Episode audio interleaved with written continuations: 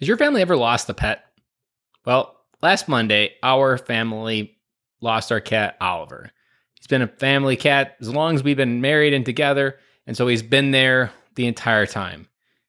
And I didn't know exactly what it was going to be like when he did pass. He was getting old. He was up to, I believe, 14 or 15 years old. And I knew it was coming, but obviously you don't know when those things are coming and you try to prepare for it and do what you need to. But the day that it happens, man, there's a lot of growth that I went through since Monday. And for me, digging the hole, marrying my cat, having my kids around me, crying, asking questions, not sure how to process the whole thing was extremely difficult. I'm crying with them. And it's one of those moments where, as a father, I knew what I had to do, I knew what I needed to do, I knew I, I, how I needed to show up, but it was still difficult and it was still very real.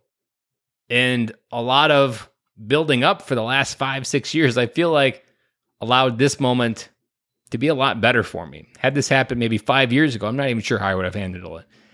But now I was able to just sit with my kids on Monday and just hold them while they cried and talk about the good memories of Oliver and being there. And my oldest daughter is still having a hard time processing everything. And still, I'm just there. And it felt very good and heartwarming to know that the example of the love I'm providing her in this moment is just one that's letting her be. I probably have told her 20 times already it's okay to be sad. It's okay to cry. It's important to let that go. And I'm going to be here as long as it takes and just reminding her that. Because for her, as a nine year old girl, she's learning from me that men can be that emotional anchor to help get you through what's going on. A mom can be the same way. But for me as a father, I realized that that's where I was supposed to be. This is what I'm teaching her right now. Is this is how someone shows up in your life when you're sad. It's not anger. It's not frustration. It's not yelling. It's just being there. There's many times she's like, Dad, I need you. And all it is is I'm just sitting next to her, holding her while she cries and just helping her process everything that's going on.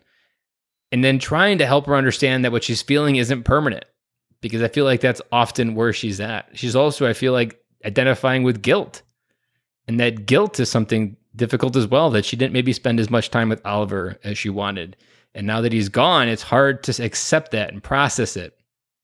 But at the same time, it's still great to be there.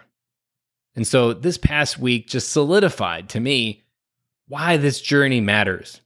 So far, we've talked about a lot of the positives of being a dad and how you can find little moments to be there and create excitement, to create adventure, to create connection, but today was a sad one.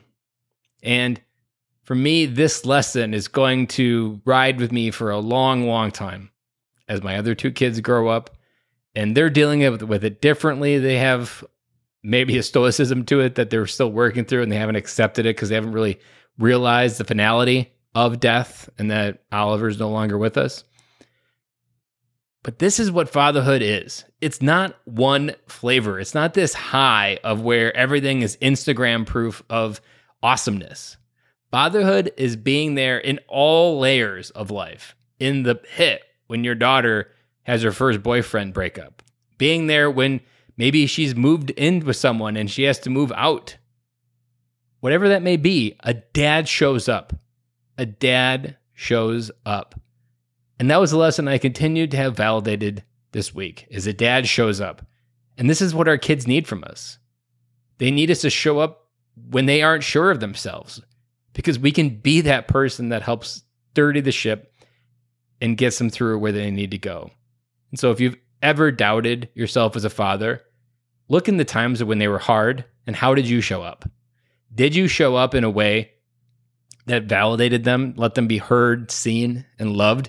Even if they were feeling sad. And so this is a lesson on the downside of fatherhood, but also the upside. Because to me, I know this lesson of love, being present, and just holding her, it's going to have a ripple on her heart and her mind for years to come. And I hope sometime in the future I'll be able to look back and be like, how I showed up when Oliver passed away is how she showed up in a different moment, in a future world, in a future moment where she's struggling. And that, that I'm creating that place where she can go to feel safe and I've said it before in the podcast, and I'll be saying it many times over the many episodes we're going to be doing that being there for the small things will later in life prove that I'm there for the big things. And this week might seem small to lose a pet cat, but to her, it's the entire world right now. Her entire world was shaken with this information. And I'm there for the small things. And when it's even bigger, I'm going to be there just as much. And she's going to trust how I showed up because of how I showed up this week. And now that I brought the room down, I will talk to you guys again tomorrow.